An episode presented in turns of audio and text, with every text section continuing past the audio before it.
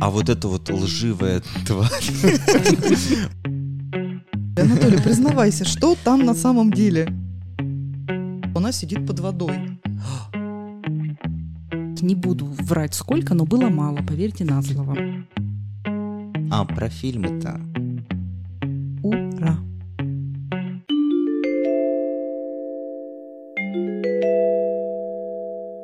Всем привет, и это уже 4-й выпуск нашего подкаста «Киса в эфире». И сегодня с вами Катерина, Игорь, Светлана и Анатолий. И сегодня у нас тема выпуска — это фильмы. Правильно. Будем сегодня говорить про фильмы, которые нанесли нам непоправимый вред. Но это не ужасы уже, это просто фильмы. Ну да, у нас сегодняшняя тема, получается, плавно вытекает из предыдущего выпуска, когда мы говорили только про наоборот. Ужас. Да. Вообще, изначально мы планировали поговорить про романтические комедии, потому что мы все такие романтические натуры, и нас, конечно, сформировали ужасы и романтика. Или ужасная романтика. Да, но потом в процессе мы стали вспоминать еще и просто фильмы, которые не относятся к романтическим, и мы решили, что будет как-то неправильно поговорить про какую-то романтику, а не затронуть другие темы. Поэтому мы сегодня поговорим в целом про кино. Но к романтике мы еще обязательно вернемся, просто уже в другом сезоне. Нет, я в этом.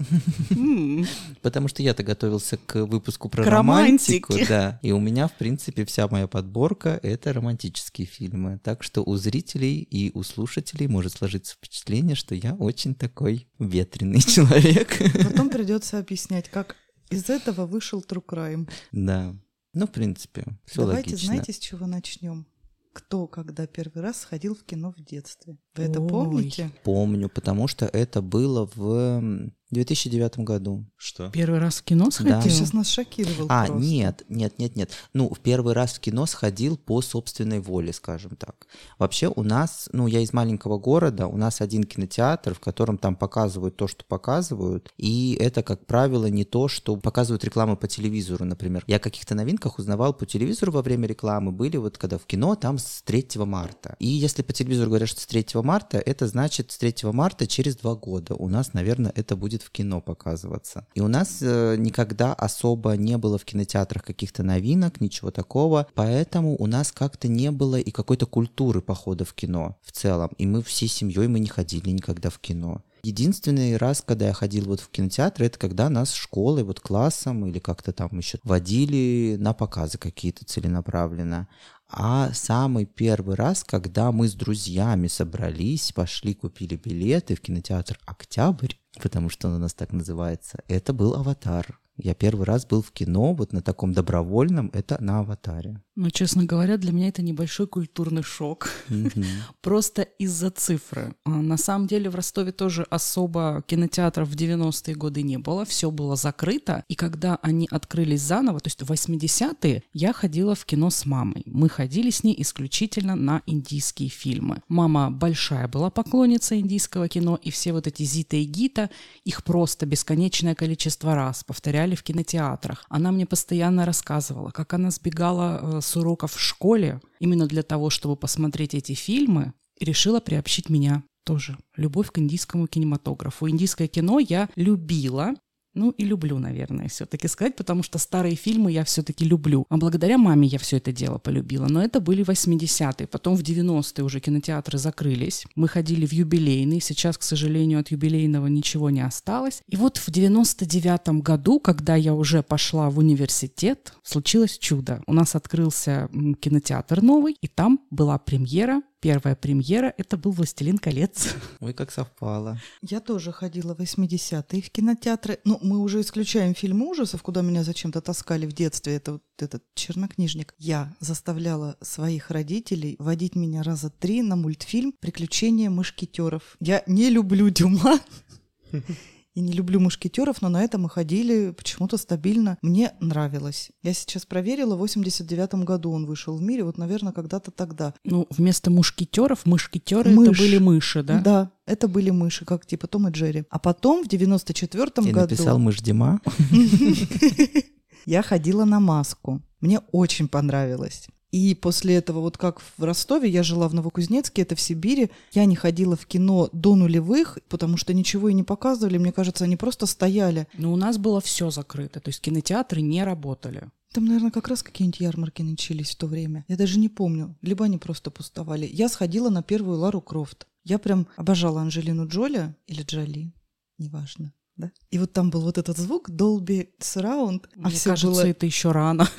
Нет, это уже... Подожди, она вышла в 2000-м. Короче, там стояли старые деревянные кресла, и когда там было что-то, просто все тряслось. Вот это я помню.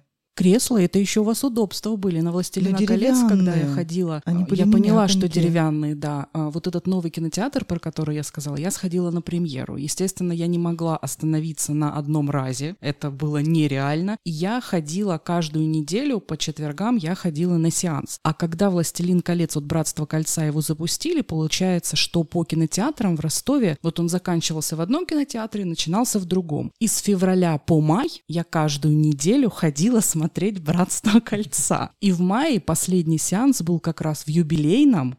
Там были деревянные лавочки. Это были не кресла, это была просто лавочка. Без спинки. Без спинки, конечно. Класс. Так что представьте, как смотреть «Братство кольца» на деревянной лавочке. Надо выйти на улицу попробовать. Да нет, если честно, не хочется уже.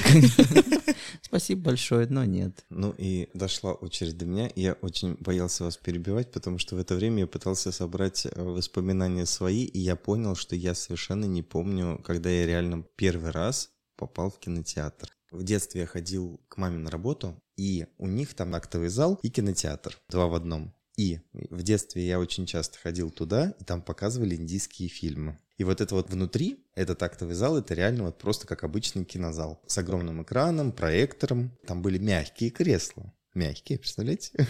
Но я помню, что у меня очень сильно отекали, ну не отекали, вот это, знаете, какие белый шум по ногам, вот этот вот мурашки, когда ты отсиживаешь ноги. Иголочками колят. Да-да-да, и вот я помню, у меня вот от этого вот воспоминания очень-очень приятное, что мы смотрели вот эти индийские фильмы, и вот каждый раз я обязательно отсиживал ноги, тут обязательно сопутствующий фактор был. А в целом вот как бы, да, вот у меня тоже индийское прошлое. Мне очень нравилось, я помню. Я ходил с огромным удовольствием туда. И я совершенно не помню, реально, когда я первый раз пошел. То есть я помню уже, когда в университете ходил. «Особо опасен», «Трансформеры», вот это вот все. Я еще более-менее помню. «Матрицу», естественно. Но вот мне такое ощущение, что я в школе вообще не ходил в кино. Но это были 90-е. Да. Тебе было некуда ходить. Ну, может быть, и было куда. У нас были кинотеатры, у нас был кинотеатр «Современник», «Лодь», еще какие-то. Хотя, может быть, «Лодь», кстати, открыли уже чуть позже. Но «Современник» — это прям вот советский кинотеатр, который сейчас превратили вот в эту вот регулярную выставку шуб. Видимо, на шубы людям больше нравится смотреть, чем в кино, на кино.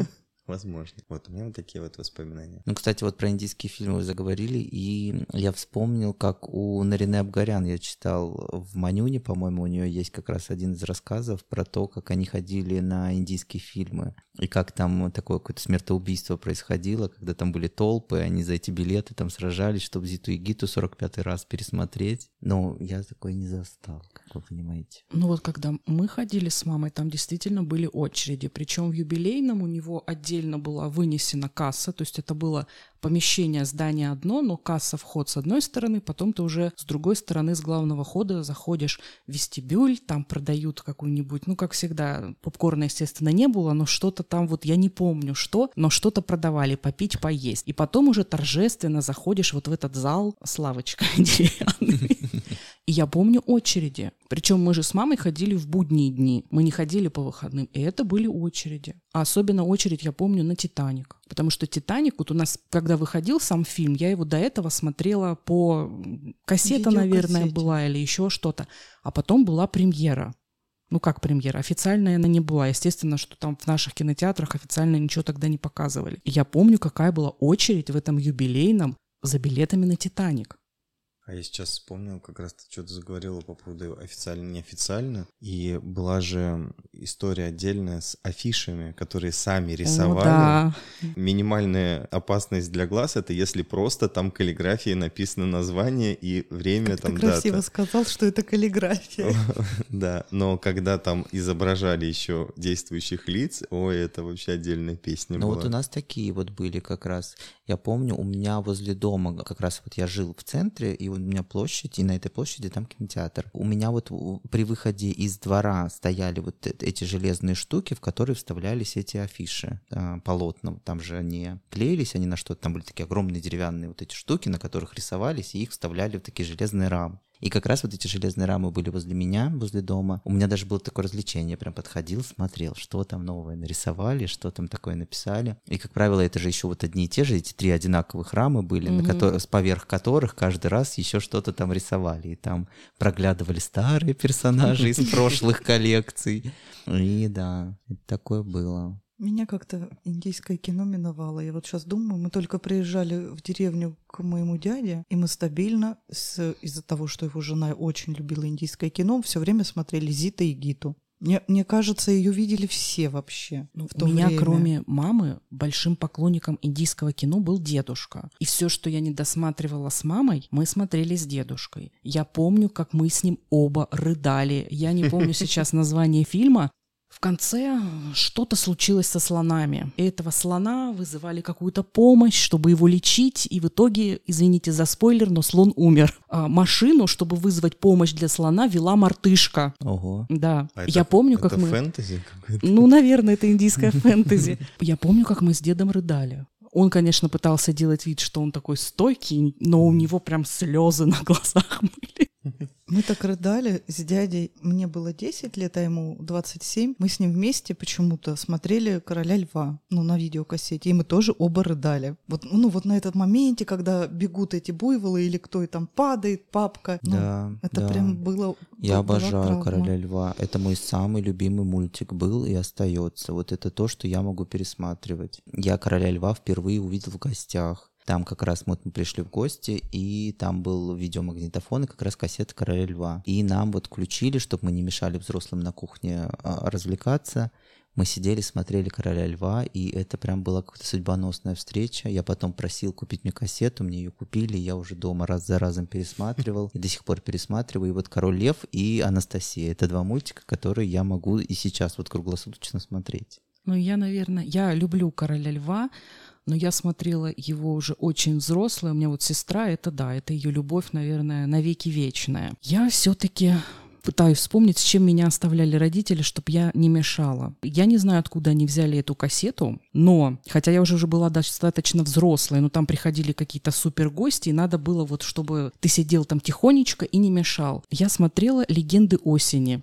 Это фильм, где играл Брэд Питт. Я так понимаю, вы не знаете, что это такое. Это какая-то мелодрама. Это мелодрама, причем, мне кажется, это экранизация. Там Джулия Арманд играла. Да, ты правильно помнишь. Там любовный треугольник, там еще какие-то очень странные ситуации жизненные возникают между героями. И потом мы эту кассету пересматривали с мамой, и мама сказала, посмотрела на меня и сказала: зря я тебя одно оставила.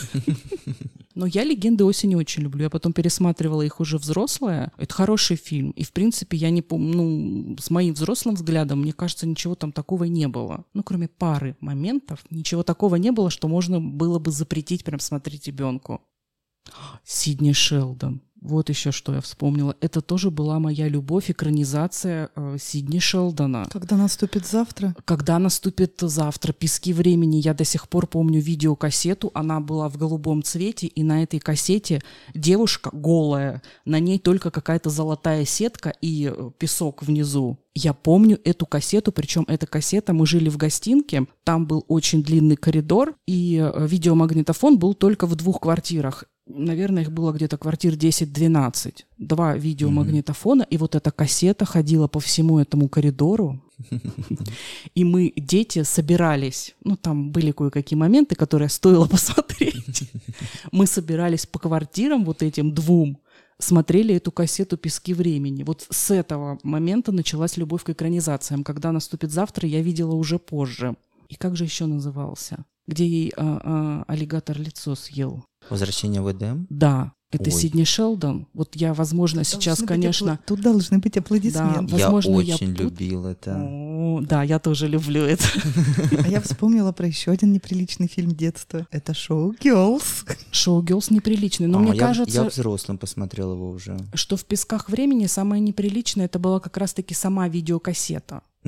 Она завлекала, а все остальное, по-моему, было приличное. Надо пересмотреть. Но «Возвращение в Эдем», я помню, мы по телевизору смотрели, мне прям очень нравилась. И вот эта вот история с этим аллигатором, съел лицо, и когда никто не узнавал, кто там под этими бинтами. И это прям вообще такая любовь была. Мне очень нравилось. Это и «Освободите Вилли», где тоже касатка. Я любил, видимо, что-то с морскими этими тварями. Но, кстати, у меня ощущение, что я на «Освободите Вилли» ходил в кино.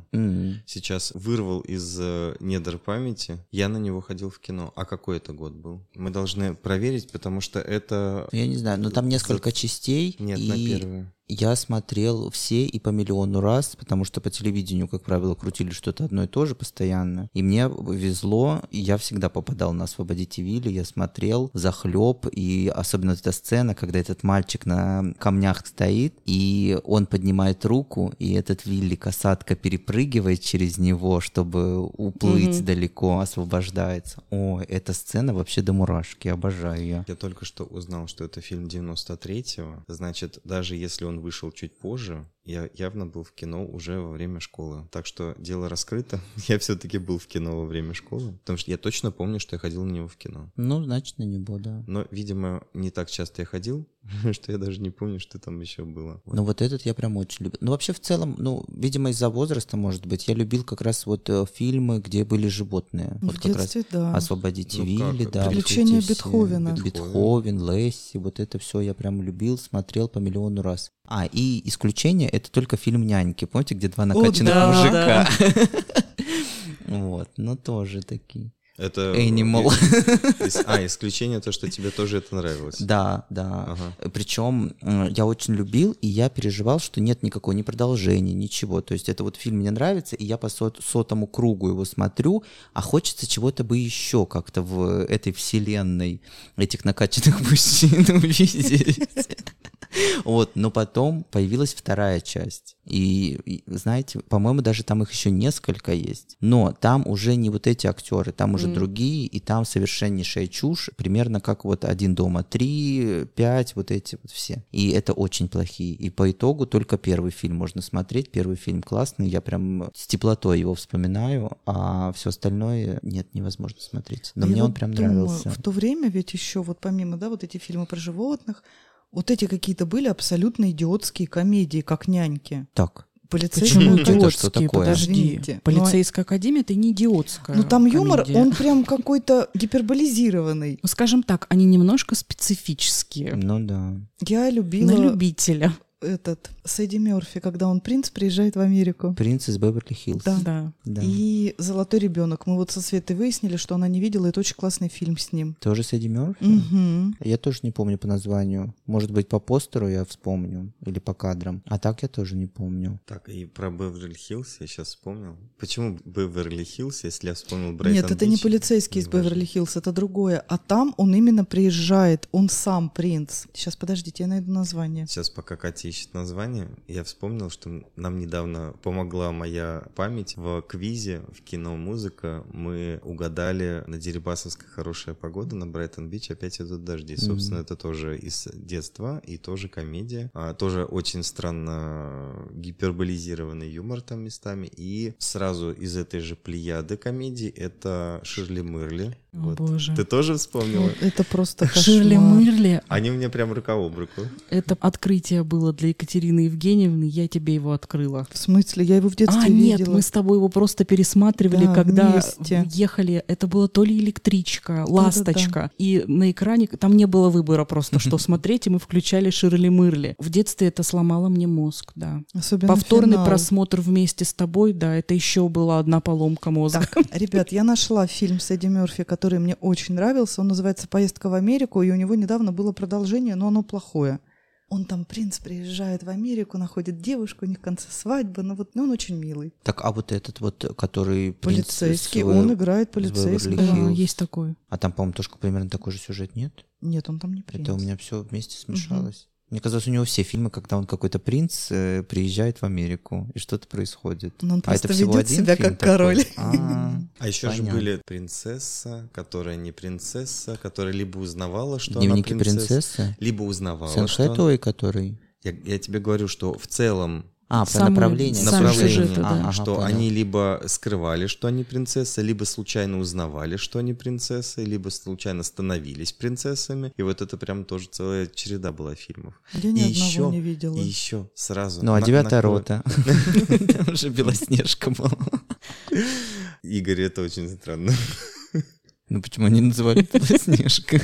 Ладно. И, естественно, «Любовь любовная» — это... Вупи Голдберг и ее «Действуй, сестра». «Действуй, сестра», да. А еще, помните, с ней был «Рыцарь Камелота», он назывался, или как-то так, когда она там попала в Средневековье и была рыцарем. Она там с Мерлином была. Ну там, вернее, она была рыцарем, да, и что-то там у нее взаимодействие с Мерлином, она думала, что Мерлин злодей, по-моему, что такое. Да. Я вот на самом деле из вот актрис, если ориентироваться, то вот Вупи Голдберг мне очень нравилась и Бет Мидлер. Ой, Бет Мидлер классная. Если эти две актрисы есть, то я 100% это буду смотреть, и мы вот все это смотрели. Это всегда было очень качественно, интересно и смешно. Шикарный фильм «Степфордские жены» с Бет Мидлер. Да. Mm-hmm. Там она писательницу играет, просто, боже, она такая потрясающая. Mm-hmm. И до трансформации там своей, где она оторва, и после, когда она играет совершенно противоположный персонаж, это так круто. Ну, а «Клуб бывших жен». Вот, кстати, его я очень плохо помню. Мне кажется, я его только читал. Вы знаете, что это книга? Это по книге. Вот. Это, наверное, одна из первых книг на английском языке у меня. Я вспомнила еще из текстских фильм, я их просто в детстве обожала, ну, из-за Джека Николсона, и в целом вот этот набор, что там и Шер, и Сьюзан Сэрандон, и Мишель Пфайфер, это было идеально. А «Смерть ей к лицу». О, мы пересматривали недавно.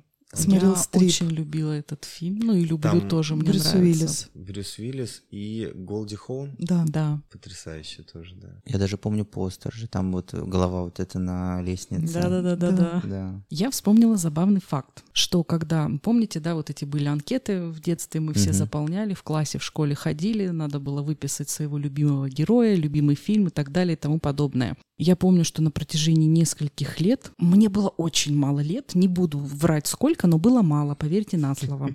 Там вопрос, ну, не мужчина мечты, а вот что-то ну, даже вот больше, как бы глубже, чем любимый герой, я всегда писала «Крутой Окер». Я, кстати, очень любила «Крутого Окера», но у нас будет выпуск отдельно по сериалам, да, мы там еще про это поговорим. А про фильмы-то, конечно, никакой разговор про фильмы не может обойтись без Джеки Чана. Ну, конечно. Это же все смотрели обязательно, и не столько ради фильма, сколько ради блуперса в конце. Да. Это было всегда самое лучшее. Джеки Чан создал блуперсы. Да, и вот с Джеки Чаном, я помню, мы тоже все смотрели обязательно, чтобы ходило. Занятный факт. Где-то я видел, что Джеки Чан, он хотел быть медиком, но когда вот он уже давал интервью, когда он стал известным актером, он говорил о том, что я хотел быть медиком, а в итоге я стал самым известным пациентом. У него же там какое-то огромное количество переломов. И я прям смотрел, пытался повторять трюки, естественно, все вот эти, которые он там делал. Это было отдельное удовольствие, конечно. Ну, еще из комедий, мне кажется, ну, наверное, мы все тоже смотрели, это фильмы с Пьером Ришаром, но они очень грустные при этом комедии. Я не смотрел, мне не нравились. Знаешь, для меня Ришар — это прям очень какое-то глубокое детство. Я смотрела с ним практически все. Вот это был период, его фильмы, «Жандармы», вот этот «Фантомас», да. Французские. Это вот все было в одно время. Да. Но я их очень плохо помню. Это Пьер Ришар, вот этот блондин в одном ботинке, укол зонтиком, что-то вот это все, да? Я просто к нему очень хорошо стала относиться, когда я училась в классе 8 или 9. К нам в город приезжал Пьер Ришар со своей театральной труппой, и они выступали. Я ходила, и у меня тогда были знакомые, я прошла за кулисы, у меня был его автограф, и он произвел прям очень приятное впечатление, и как-то, не знаю, мне он очень нравился в детстве. Ну тебя подкупили, получается, автографом. За кулисы сводили, и все, любимый актер. Я раньше как-то пробиралась вообще легко за кулисы. Сейчас я такое не могу представить. Что-то закончился концерт, быстрее уйти. Пока не вынесла толпой. Но у нас в семье еще очень сильно были популярны боевики. Причем вот эти 80-е, 90-е годы, Сталлоне, Шварценеггер. Мне кажется, в принципе, это же был как раз расцвет вот этих всех боевиков. Да, и плюс папа у меня вот эти все единоборства любит. Вот, кстати, повторяла не я уже, а папа во дворе. Я помню прекрасные эти сценки. Сначала это было, мы жили, вот как я говорила, в гостинке. Сначала я это в гостинке, у нас 12 квадратных метров. Мы, значит, сидим с мамой, вжавшись в стены, и папа повторяет вот эти все движения. Тренировка. Да, я очень хорошо помню, когда он перед нами разыгрывал сценку из «Команды» с Шварценеггером, где у них там, по-моему, он спасал свою дочку. У него, да, у него то ли украли, но вот что-то там такое было, что он спасал свою дочь. И вот он перед нами разыгрывал эту сценку. Мне со Шварценеггером нравился фильм «Вспомнить все». Потом я узнала, что это экранизация Филиппа Дика. Ой, кстати, насчет экранизации для меня была... Это, наверное, был шок. Я очень люблю «Побег из Шоушенка». Вот, кстати, это была вторая кассета, которая ходила по коридорам вместе с «Песками времени» Сидни Шелдон и «Побег из Шоушенка» Кинга. Но о том, что это Стивен Кинг, я не знала. И я посмотрела этот фильм вообще, в принципе, до того, как я познакомилась с его книгами. И когда я читала, то есть уже я достаточно там много чего прочитала, и вдруг в мои руки попадает вот этот сборник, где есть повесть, Рита Хейворт, не помню, как она сейчас точно называется, я понимаю, что это что-то знакомое. У меня такая же история. Да, и когда до меня доходит, что это «Побег из Шоушенка», это просто был бум, там все разорвало в голове. У меня было такое, я читал и понимаю, что я знаю сюжет, но я точно знаю, что я это не читал. И потом у меня совпало, сошлось, и я понял, что это действительно... Я еще пытался вспомнить, откуда, что это, а потом, когда это вот уже прям действие там развернулось, такой, ого. Но мне кажется, вот такие открытия, они, возможно, были только в то время, когда интернета не было, и где-то прочитать о том, что это вообще как-то взаимосвязано, было невозможно. Было позже и со «Сплетницей», когда я узнал, что мой любимый сериал по книгам, оказывается. Так ты недавно узнала, что и Декстер по книгам? Ну, здрасте, нет. А как? Давно я узнал. Ну ладно. Ты недавно начал собирать. Или хотел собирать. Хотел я собирать. Так, мы не вспомнили про самые-самые фильмы, которые вышли в 80-е, и мы их смотрели в 90-е. Это «Назад в будущее», это «Индиана Джонс», «Звездные войны». Почему таким вот? А почему «Звездные войны» самым «Звездные войны»? Потому что мне тоже приходилось их смотреть, и все, что я помню, это эта белая толпа штурмовиков, идущая по коридору. Это было очень скучно. Но моя любовь к фантастике началась не со «Звездных войн». Я впервые, наверное, именно вот как фантастический фильм, это был «Чужой». Я очень люблю эту франшизу, хотя не совсем мне нравятся последние фильмы, но вторые... Но они хотя бы чисто эстетически красивые. Второй фильм, он был на повторе. Я могла его смотреть, закончила, и тут же по новой я смотрю его заново. «Чужие», просто любовь любовная.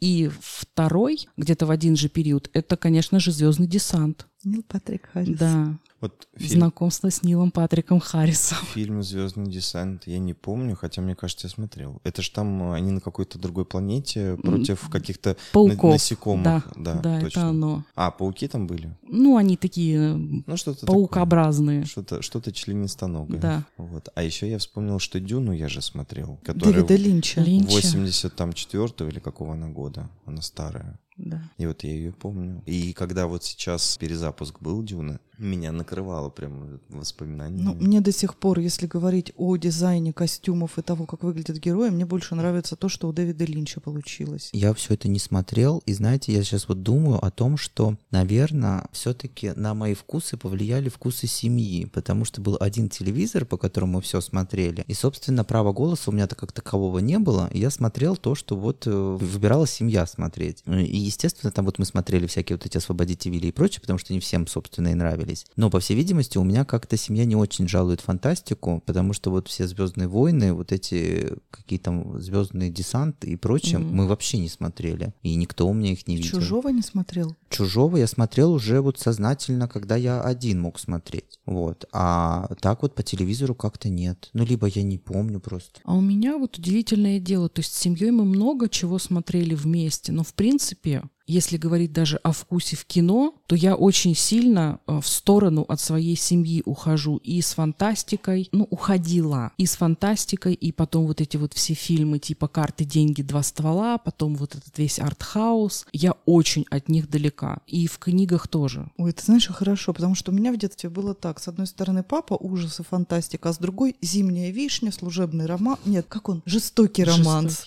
Я просто... Я ненавижу. Там Гузеева, да? Да. Нет, так понравился «Жестокий романс». Ты знаешь, когда ты его смотришь чуть ли не каждый месяц, он тебе не нравится. А вот у меня, кстати, еще тоже такая история с тем, что я как раз уже смотрел вот фильмы, ну как бы осознанно смотрел фильмы с семьей, и это уже был период, когда вот стало появляться очень много зарубежного кино, его везде показывали, и в то же самое время, вот я даже по маме чувствовал, и периодически тоже обсуждали эту тему, а у нее как раз была уже усталость от советского кино, потому что она только его видела огромное количество раз, и до сих пор, мне кажется, у нее начинает глаз дергаться, когда вот Алиса Мейлофон вот этот вот появляется, и все в этом духе. И так получается, что была вот эта вот усталость от советского кино, и они его не смотрели, соответственно, и я его не смотрел. И был вот этот вот интерес к новому зарубежному кино. И так получается, что я вот в основном смотрел зарубежное, а с советским кино у меня вот есть прям провалы. Есть очень много фильмов, которые я не видел. Ну, приблизительно та же самая ситуация. Подожди, даже Игорь, когда... тебе не помог новогодний марафон советских фильмов с нами? Ну, вот я какие-то фильмы, мне кажется, в первый раз вот увидел. Даже когда у нас появился вот видеомагнитофон, все кассеты, которые попадали в семью, это все были западные фильмы.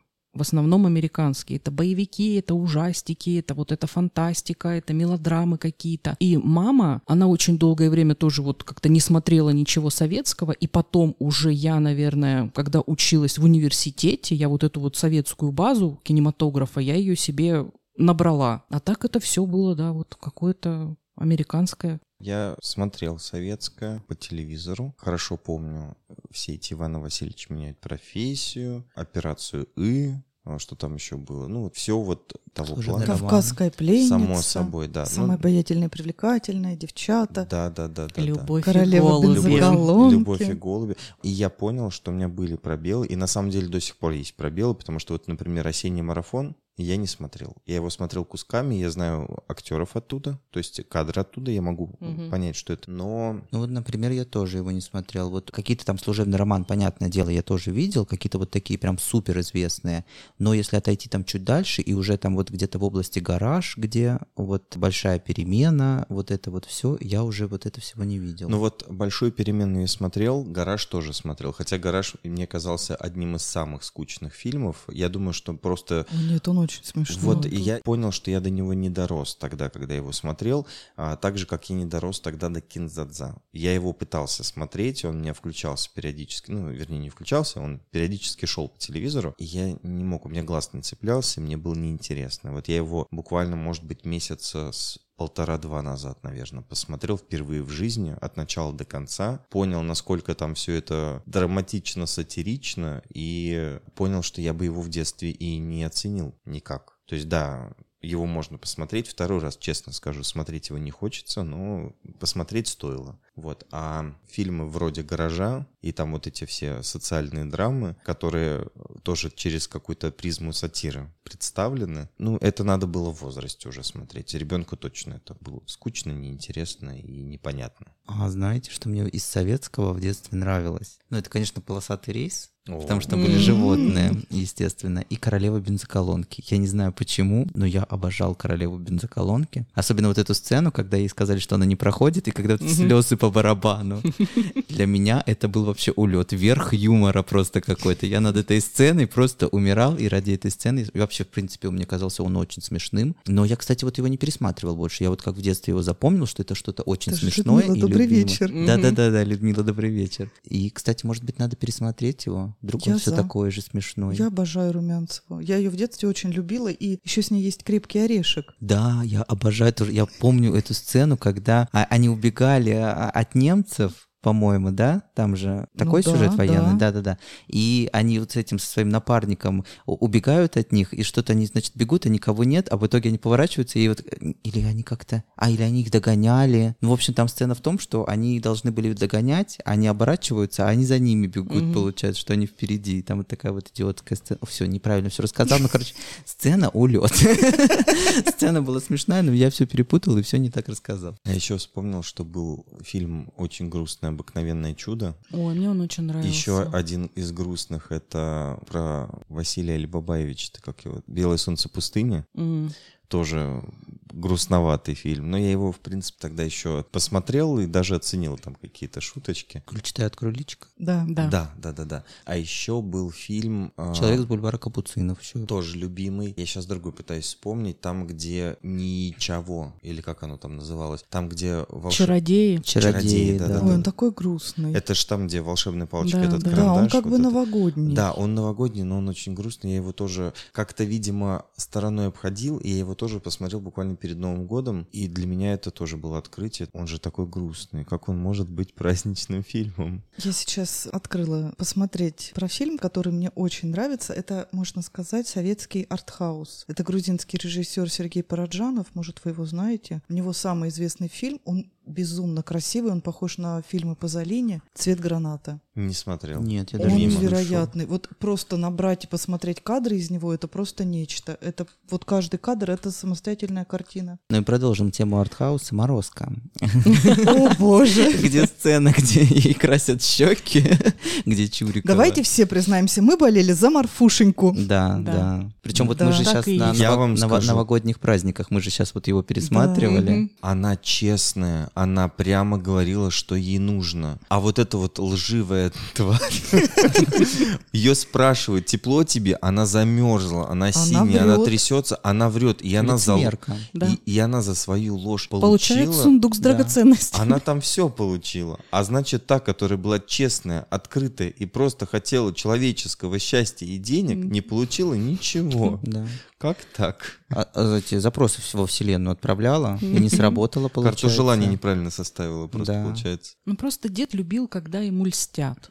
Да. Вот и все. Вот я сейчас открыла список детских фильмов, да, которые советские. Меня пугала всегда Марья Искусница, что она сидит под водой.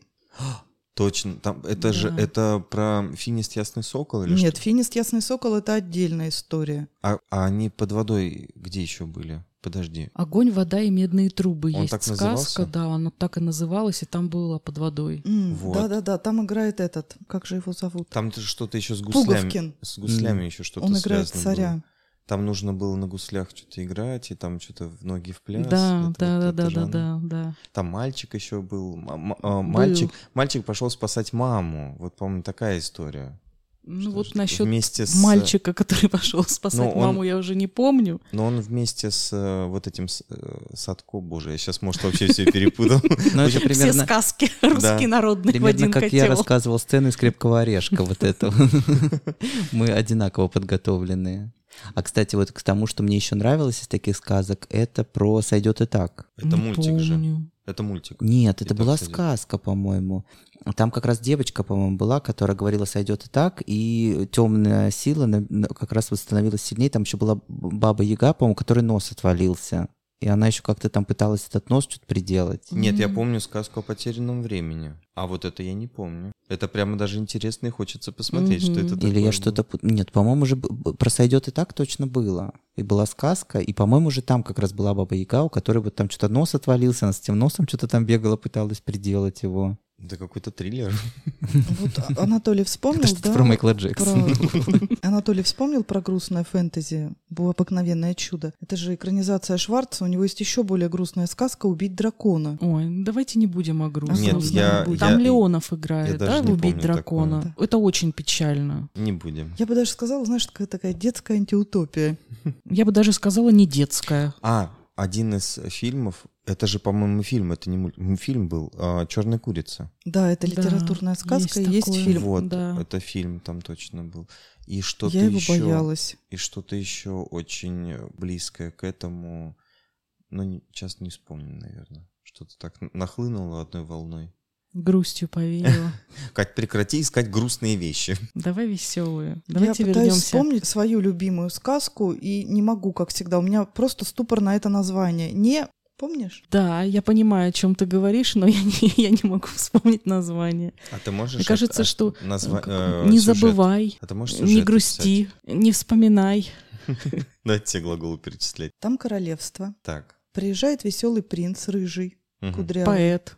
И в этом же королевстве живет немой поэт Патрик. Угу. Я очень любила эту сказку. Это просто моя любимая история в детстве была, самая любимая. Ну, такая, если набрать немой поэт Патрик. Так, пока вы вспоминаете это, я как раз нашел подтверждение того, что действительно такая сказка есть. Называется она «Честная волшебная». Там про «Честная волшебная», я ее не видела. Там как раз про девочку Марину, которая говорила «Сойдет и так». Угу. И я вот как раз вот эта Баба Яга вот с этим носом, и в какой-то момент у нее кончик носа вот этот отвалился. Ну, тут, извините, очень симпатичная Баба Яга. Ты когда рассказывал, я же представляла Бабу-Ягу. Не покидай, спасибо, Анатолий. Я была близка. Просто была влюблена по уши в этот фильм, что я хотела в нем жить. Но и когда ты его смотришь взрослым, он тоже грустный. Это тоже политическая сатира. Я не смотрел, но это тоже можно в закладочке добавить. Мне кажется, мы даже как будто кусками вырвали и то, и другое, и третье, и четвертое. А что мы пропустили? 90-е. Фильмы, которые в 90-е выходили. Вот только «Шоу Гёрлс» я сказала, и что-то еще. «Титаник» — это 92-й год. 99-й.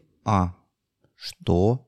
Это не 92-й год, это поверь, Игорь, поверь. «Титаник» с Леонардо Ди Каприо вышел в 90-м, либо 8-м даже году. В 97-м была «Ромео плюс Джульетта». 96-й год — это «Ромео и Джульетта». Я просто хорошо знаю фильмографию Ди Каприо до «Титаника». После «Титаника» он мне разонравился. 97-й «Титаник». 97-й «Титаник». Пишет нам. А что, получается, «Ромео и Джульетта» вышла раньше? На год.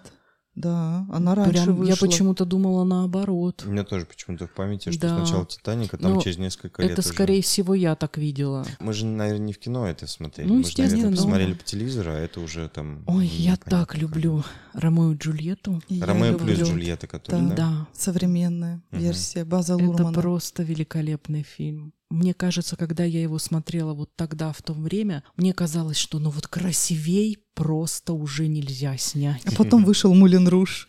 Это «Мулен тоже, Руж», но я это, не люблю его. В смысле, его. Это тоже База Лурмана, он мне не нравится. Да, я знаю, что это его фильм, но и даже несмотря на то, что там играет, боже, выпало имя из головы. Лигуизама и... Клэр Дейнс? Нет. Леонардо Ди Каприо? Нет. Какой Ди Каприо? Боже, нет. Я поняла. МакГрегор. Ты про «Мулен Руж», а я пытаюсь «Ромео и Джульетта».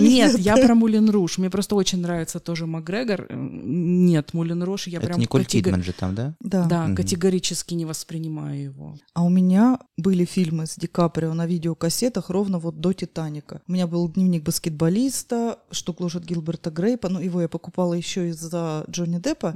И «Быстрые мертвые». Мы недавно вспоминали этот вестерн. «Полное затмение», где он Рэмбо сыграл. А потом как будто ему немножечко не повезло, что он и «Ромео и Джульетта» снялся, а потом сразу «Титаник». Ему, получается, одновременно очень повезло и очень не повезло. Да. Потому что эти два фильма, они его прям в рамки сразу, раз. И он из них вылезал. Да, ну мне все равно, мне Ди Каприо нравится. Ничего не могу с собой поделать. А уж как мне нравится «Титаник», как мне нравится там Кейт Уинслет. Ой, да. Ой-ой-ой. «Титаник» вот я тоже миллион раз пересматриваю, причем недавно я 2 раза пересматривала. Должен вам признаться. Но мне до сих пор кажется, что сцена с дверью в конце, она такая тупая. Неправда. Нет. Но недавно же публиковали доказательства того, что они не могли. Не могли они там вдвоем выжить. Так причем сам режиссер опубликовал доказательства. Ну, Кэмерон. Да. Показал, что нет. Представляете, как его достали вопросами? Да. Что спустя столько времени он все-таки решил доказать. Мне кажется, в какой-то момент он просто сам уплывет уже на этой доске. Я вспомнила классный фильм с МакГрегором, и это даже не на игле. «Большая рыба»? Нет, это дебют Дэнни Бойла «Неглубокая могила». Ой, да, он очень крутой. Классный. Это начало 90-х, вы, наверное, не видели. Я не видел. Но вот я такие фильмы, вот как подобные на игле, вот «Неглубокая могила», я начала смотреть уже после того, как я увидела «Карты, деньги, два ствола». Это вышло в 99-м году. Вот именно этот фильм перевернул тоже мой мир. И все фильмы, которые я смотрела. А для меня все изменило «Криминальное чтиво» в 94-м. И тогда, через 2 года, вышел... Ну, я не говорю сейчас про «Твин Пикс» как сериал, да, мы не считаем. Про сериалы попозже. Да, в 96-м вышло «Шоссе в никуда», и это прям было вау. «Трасса 60». Это вообще... Извините, это такой перескок сейчас. «Трасса 60» — это фильм сюрреалистичный. Где вот этот шар еще был, да? С Гарри Олдманом. Или Гарри Олдман. Ты про него вспомнил, я сразу вспомнила еще один любимый фильм. И я просто несколько фильмов тогда подряд посмотрел по совету. То есть мне посоветовали «Большую рыбу», сказали, все умные люди должны посмотреть «Большую рыбу». Я говорю, хорошо, я посмотрю. Я тоже с вами, ребят. Вот, и «Трасса 60», потрясающий фильм, там, где отдельно город был с адвокатами, отдельно город был с... Мне кажется, что я его видела. Что-то там с эйфорией, там какое-то что-то с запрещенными веществами. Очень интересный вот этот фильм. А к чему я это вообще сейчас? Это я просто, ты меня с шоссе сбила, и я сразу на трассу убежал. А еще... Но это будет откат сейчас к началу разговора. Я, на самом деле, «Короля льва» не смотрел целиком никогда. До последнего буквально... Когда мы смотрели «Короля льва»? Месяца два назад? Ну, наверное. Вы плакали? Нет. Вот есть один... Человек без сердца. Представляете? Я не, но сейчас плачу. Я бы тоже не плакала. Я не плакала, я могу сказать, почему. Вы растеряли свою человечность. Поздравляю. Я могу сказать, почему. Потому что, когда ты смотришь фильм первый раз, и ты не знаешь, что там будет, ты можешь эмоции испытать. А когда тебе, с одной стороны, уже ты знаешь сюжет, а с другой стороны еще в ухо зудят, вот сейчас у тебя потекут слезы. И ты понимаешь, нет, ну то есть я понимаю... Я абсолютно не согласен с этим утверждением, потому что в «Титанике» я плачу над сценой, когда они радостные отплывают, потому что я знаю, что с ними будет. Я смотрю на их радостные лица, как они машут, как они рады тому, что происходит, а я-то знаю, чем будет, как оркестр будет играть. Причина. Извините, я плачу даже, когда смотрю «Чужие», потому что я знаю, извините за спойлер, все умрут практически. Я могу сказать, что я по этой причине никогда в жизни... Никогда. Меня не заставите ни за что. Я не буду смотреть фильм «Хатико». Потому что я тоже не буду. Нет, я тоже не, я так не рискую. Я знаю, чем все закончится, я знаю, о чем там, и я понимаю, что не хочу испытывать эти эмоции просто. Нет, я посмотрел, я плакал прям очень сильно. Мне кажется, я последний раз плакала над фильмом, который я заставляла смотреть всех. Это как раз был период моего глубокого увлечения кино. Это вышла «Танцующая в темноте» Ларса фон Триера. Вот, это просто слеза, выжималка. Ты будешь рыдать вторую половину фильма, даже если у тебя вообще нет сердца. Я вообще весь фильм рыдал. Причем я не могу объяснить, почему. Ты просто, у тебя просто срабатывает рефлекс рыдания. Да. Нет. Вот если «Хатико» я понимал, почему я плачу, а в «Танцующей в темноте» я не понимал. Они просто льются и льются без конца. Есть фильм, если уж мы давайте немножко округлим тему, завершим тему слез. Это фильм Михаила Ханеке «Любовь».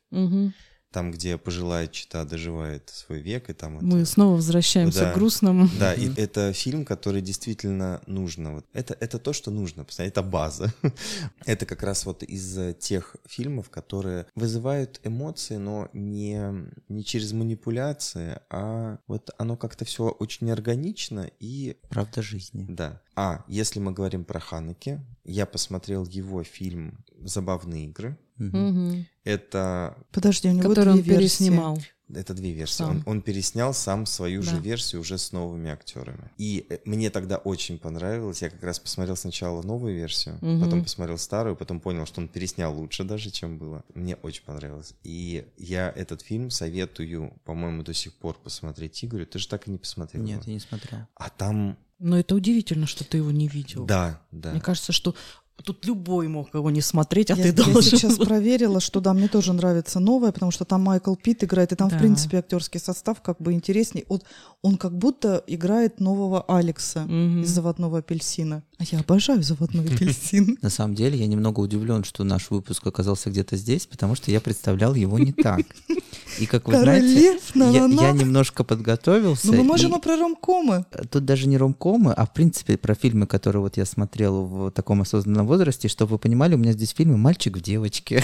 Вот эти все, когда «Дурнушку». Это из 13 в 30, что там еще было? Ну да, это были на ТНТ была рубрика «Фильмы в 9 вечера» или как-то там вот называлась, комедии. Я думаю, что нам просто надо с вами как-то про кино, может, сезон какой-то выпустить, потому что вот все, что сейчас вертится в моей голове, мы в один выпуск просто это нельзя внести. Это невозможно, но это весь кинематограф, как минимум, 2 десятилетий. Я сижу, вспоминаю и понимаю даже там по жанрам. Вот про «Пятый элемент» я еще ни слова не сказала.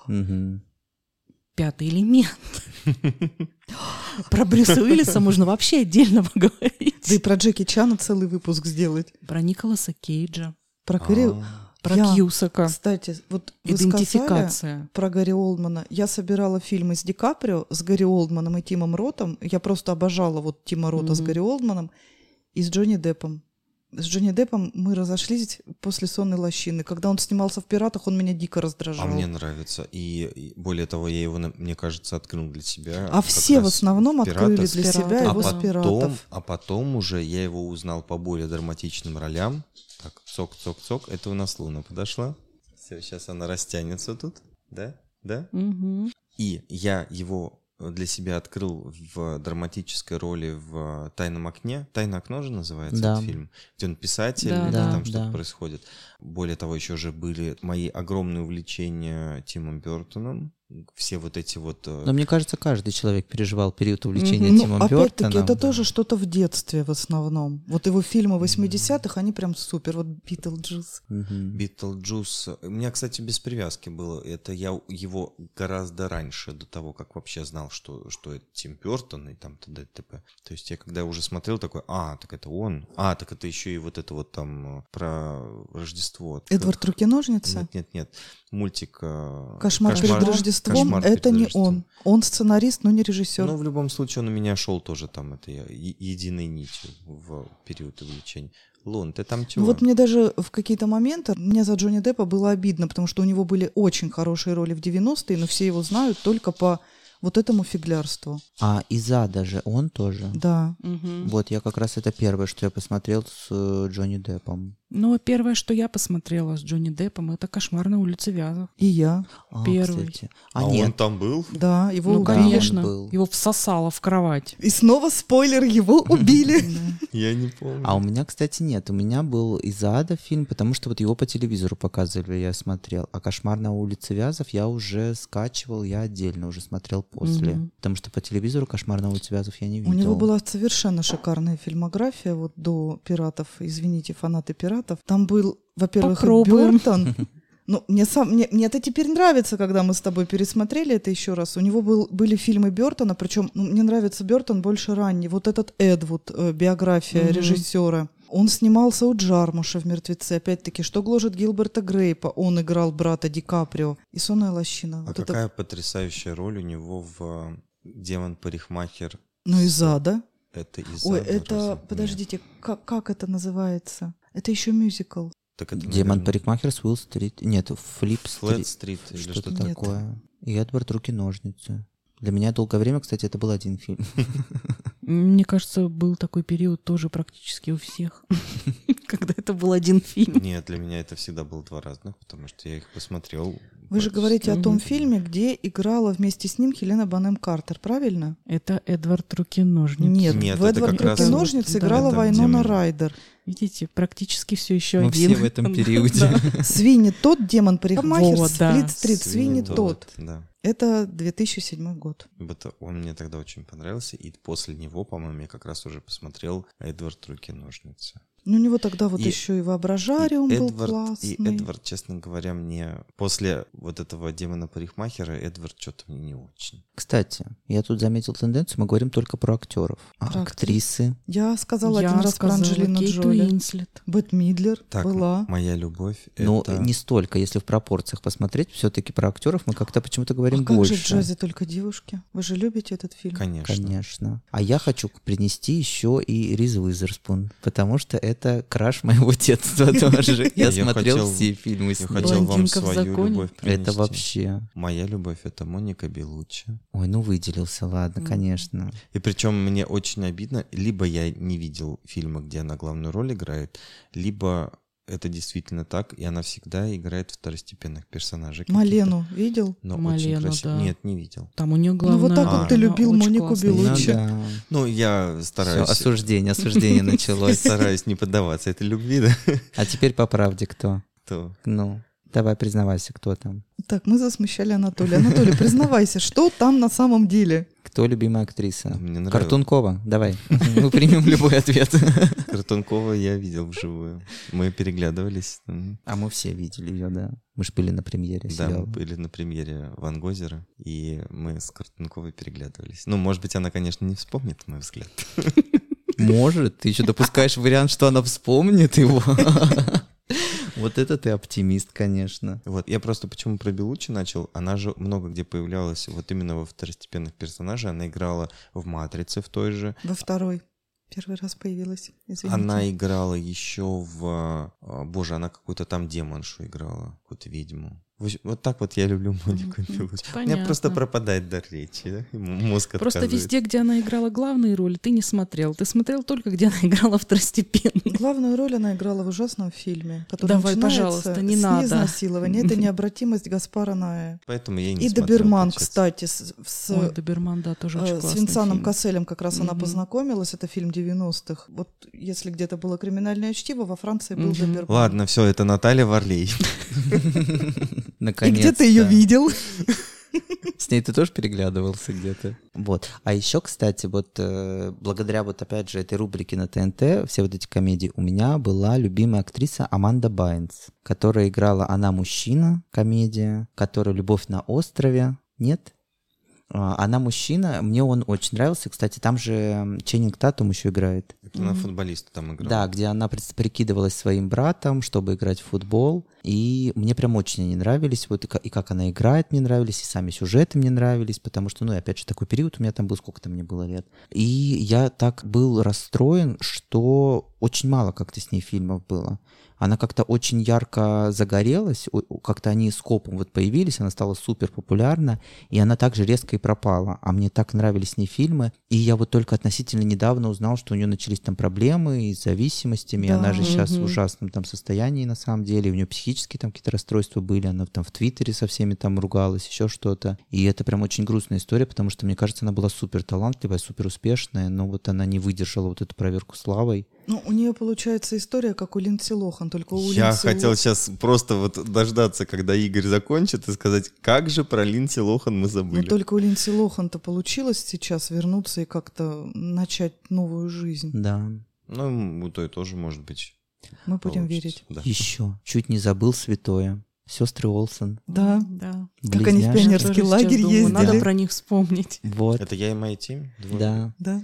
Но не путай с «Ловушкой для родителей». Там Линдси Лохан 2 раза играет. А с сестрами Олсен я тоже очень обожал вообще фильмы. У нас тоже как раз были кассеты. Вот это-то кассеты я смотрел. Естественно, двое «Я и моя тень». Там «Папаша с афиши», по-моему, был. Какой-то «Отпуск в Париж» или «Билеты в Нью-Йорк», вот это вот все, я так обожал, вот все вот это, они мне, конечно, очень тоже нравились, и в какой-то момент, когда они тоже как-то перестали так резко сниматься, это был тоже такой удар для меня. Вы заметили, да, вы отвечаете сегодня за какие-то артхаусы даже советские. Да мы про артхаусы даже не начинали еще говорить. Ну, я парочку вспомнила. Просто Игорь сказал, он по ТНТ там что-то смотрел, а у нас в городе, я, наверное, это еще не рассказывала в формате подкаста, каждую неделю или раз в 2 недели у нас была на местном ТВ передача от журналистки, которая закончила в Москве, наверное, в ГИК. Она делала вот шикарные подборки, она рассказывала про фильм, а потом этот фильм показывали. И так я посмотрела «Процесс» с Кайлом Маклахленом. Это по Кафке. И также я узнала про Розенкранц и Гильденстерн мертвы Тома Стоппарда. Спасибо, что ты решила про это говорить после того, как я про сестер Волсон рассказала. Ну ты еще подчеркнула это. Ну вот у нас в городе это прям реально была очень классная передача, она была редко и очень информативная, и вот оттуда я вынесла много хороших фильмов. Я еще вспомнил, что у нас в Иваново проходил, может быть, это и до сих пор проходит, не знаю, там в каких-либо форматах, что-то типа киноклуба. И там я познакомился с фильмом как раз «Забавные игры», но первый фильм — это «Быть Джоном Малковичем».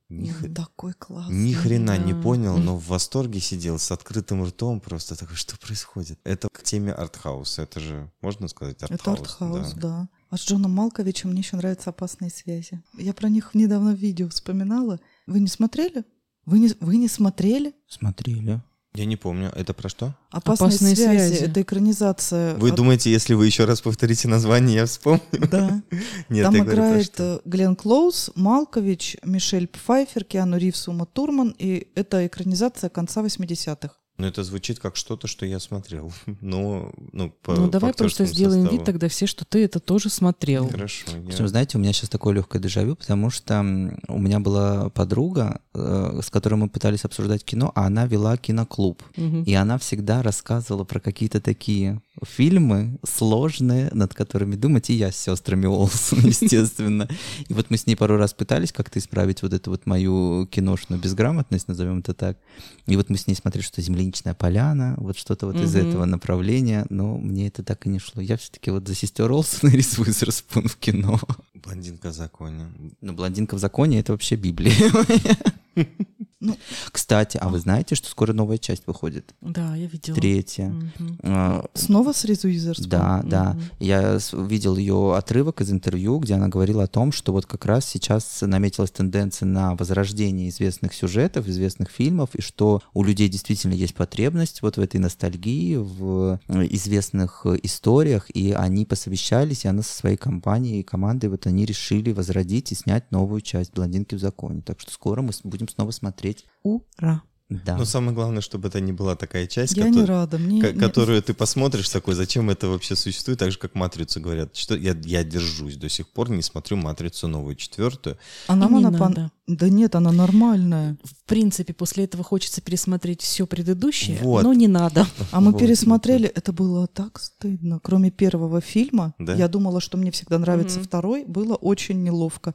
Это как мы Mortal Kombat пересматривали 90-х, и стало неловко. Ты имеешь в виду, надо оставить в детстве. В твоей памяти это было круто. Круто. Но вот у меня также, кстати, с «Дюной» получилось, при всей моей любви к визуалу тому. Дэвид Линч сам не любит этот фильм, все нормально. Очень многое поменялось в самом подходе. Сейчас же совсем по-другому снимают фильмы. Если раньше ту же самую, по-моему, «Дальняя дорога», или как она назывался этот фильм, не вспомню режиссера, там могли показывать несколько минут, а то и десятки минут какой-то один план. Сейчас такого нет. Сейчас все показывают вспышками, и если у тебя не будет каждые 5 секунд меняться картинка, то зритель, который воспитан вот этим новым подходом, он просто потеряет интерес к картинке, и ему станет скучно, и он может просто выключить, не досмотреть. Поэтому и современному поколению, кто родился после 2000-го, тяжело смотреть старый кинематограф, потому что там как раз другой был подход. Там было более все созерцательное, по самой подаче материала было по-другому все. Кстати. Опять про сестер Олсен что-то. Ну, почти, да. И снова вернусь к теме того, вот как раз моей подруги, которая была киноклуб, и которая отвечала за приемлемый вкус кино, скажем так. А вот она мне пыталась показать свои вот эти фильмы,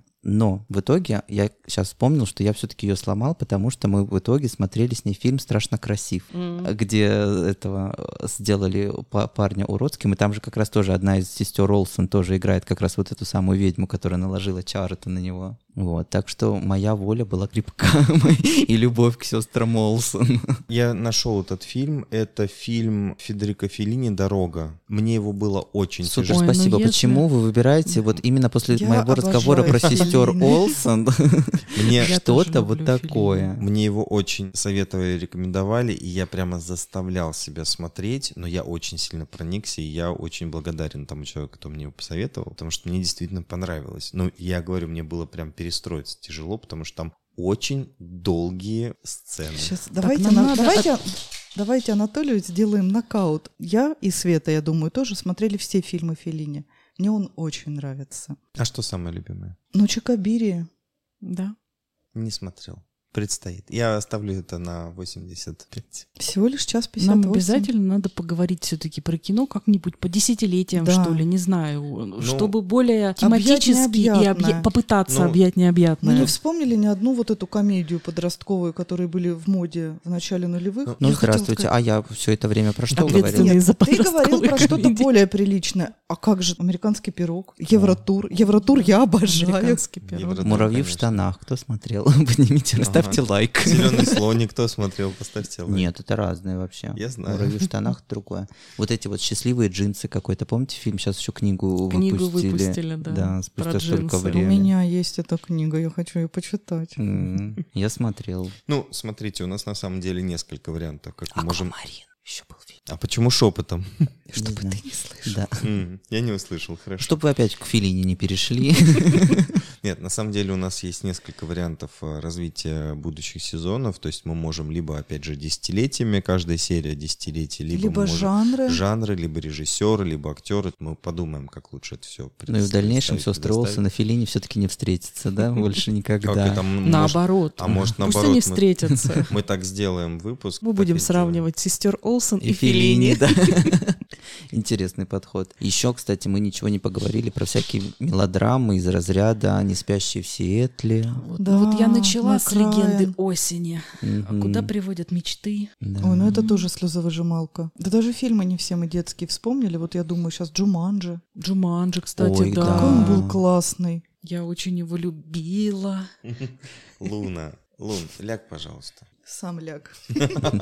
Тут у нас пятая участница, она очень активно хочет тоже участвовать, но не может ничего сказать, потому что у нее лапки. Про что мы не говорили еще? «Не спящие в Сиэтле», вот все вот в этом духе. В Кейти, принципе, Лео. Комы, да. Любимые. Дневник Бриджит Джонс. Ну, у меня есть ощущение, что нам нужно... Это отдельно, слишком отдельный масштабная выпуск. Тема, да. Да. И получается у нас этот выпуск такой, как превью, наверное, будет к какому-нибудь сезону. Да.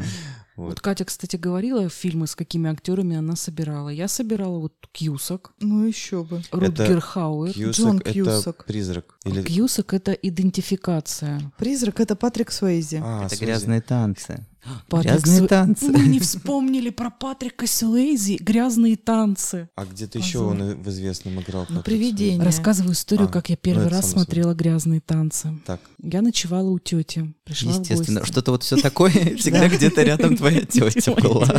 Не помню, сколько было мне лет. Ну, небольшая я была. Это было кабельное телевидение, конечно же. Она заранее запланировала, что она будет в этот день смотреть этот фильм. А «Грязные танцы» — название. Значит, там будут грязные танцы. Значит, мне, я еще маленькая, смотреть нельзя. Она всеми силами пыталась уложить меня спать, чего она только не придумала.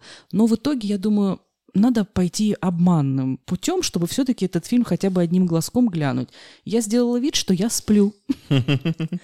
И мне удалось его одним глазом из-под одеяла посмотреть. Каково же было мое разочарование, что никаких грязных танцев там не было. Но фильм мне по итогу очень понравился. Первый раз я, наверное... Да, это было первое знакомство с Патриком Суэйзи. Я очень люблю экранизацию «Север и юг», где он играл. Но он мне вообще нравится. А был же «Изгои», еще... тоже экранизация. Да. А фильм «Голубая лагуна»? Я тоже сейчас про него. «Голубая лагуна». Потом еще «Возвращение в голубую лагуну». Ой, да. Там было сначала Брук Шилдс, а потом Мила Йовович. Очень было неприлично. И, по-моему, его показывали что-то типа там новости, а потом его вечером. Ну вот, кстати, вот этих вот неприличных, ну в кавычках неприличных фильмов, было же их очень много подобных. А вот ну неприличных нам казалось тогда. Естественно. Какое-то такое хорошее кино. Прям хорошее. Его всегда показывали 2 ночи, 3 ночи. Вот даже по тому же кабельному телевидению я всегда специально там либо будильник ставила, да, чтобы проснуться, либо сидела, ждала. Если знала, что там... записывать. Ну а что делать, да? Ну, я восхищаюсь людьми, которые еще на видеокассету записывали. Я надеюсь, они после пересматривали все, что записывали. Естественно. У меня было такое. А еще подстава того, что когда вот эти фильмы-то показывали, и мы смотрели всей семьей, и вот это была актерская игра, когда нужно изобразить, что ты не смотришь такие сцены, что тебе абсолютно неинтересно, ты краснеешь. Да-да-да. Ты еще так прицокиваешь, закрываешь глаза, неинтересно. А ой, как интересно! Но в итоге, я думаю, что нам надо уже заканчивать. У нас такой получился выпуск очень сумбурный, но я думаю, он как такая превьюшка к последующим, потому что иначе мы тут будем сейчас бесконечно, потому что мы друг друга еще подзычиваем, что-то еще вспоминаем, и это может длиться очень долго. Ну да, это так уже у нас разговор... столько фильмов на просмотр. Разговор не на час уже, а как минимум на 24. Да. Поэтому я думаю, что мы, наверное, будем прощаться уже и поговорим в следующих выпусках про другие темы. А мы сохраним эти воспоминания. Да, зафиксировали. Всем спасибо за прослушивание. Спасибо, что были с нами этот час. А с вами были Катерина, Игорь, Светлана и Анатолий. До новых встреч. Смотрите хорошие фильмы. Да, смотрите хорошие фильмы. И сестер Олсен. И Феллини. Пока-пока.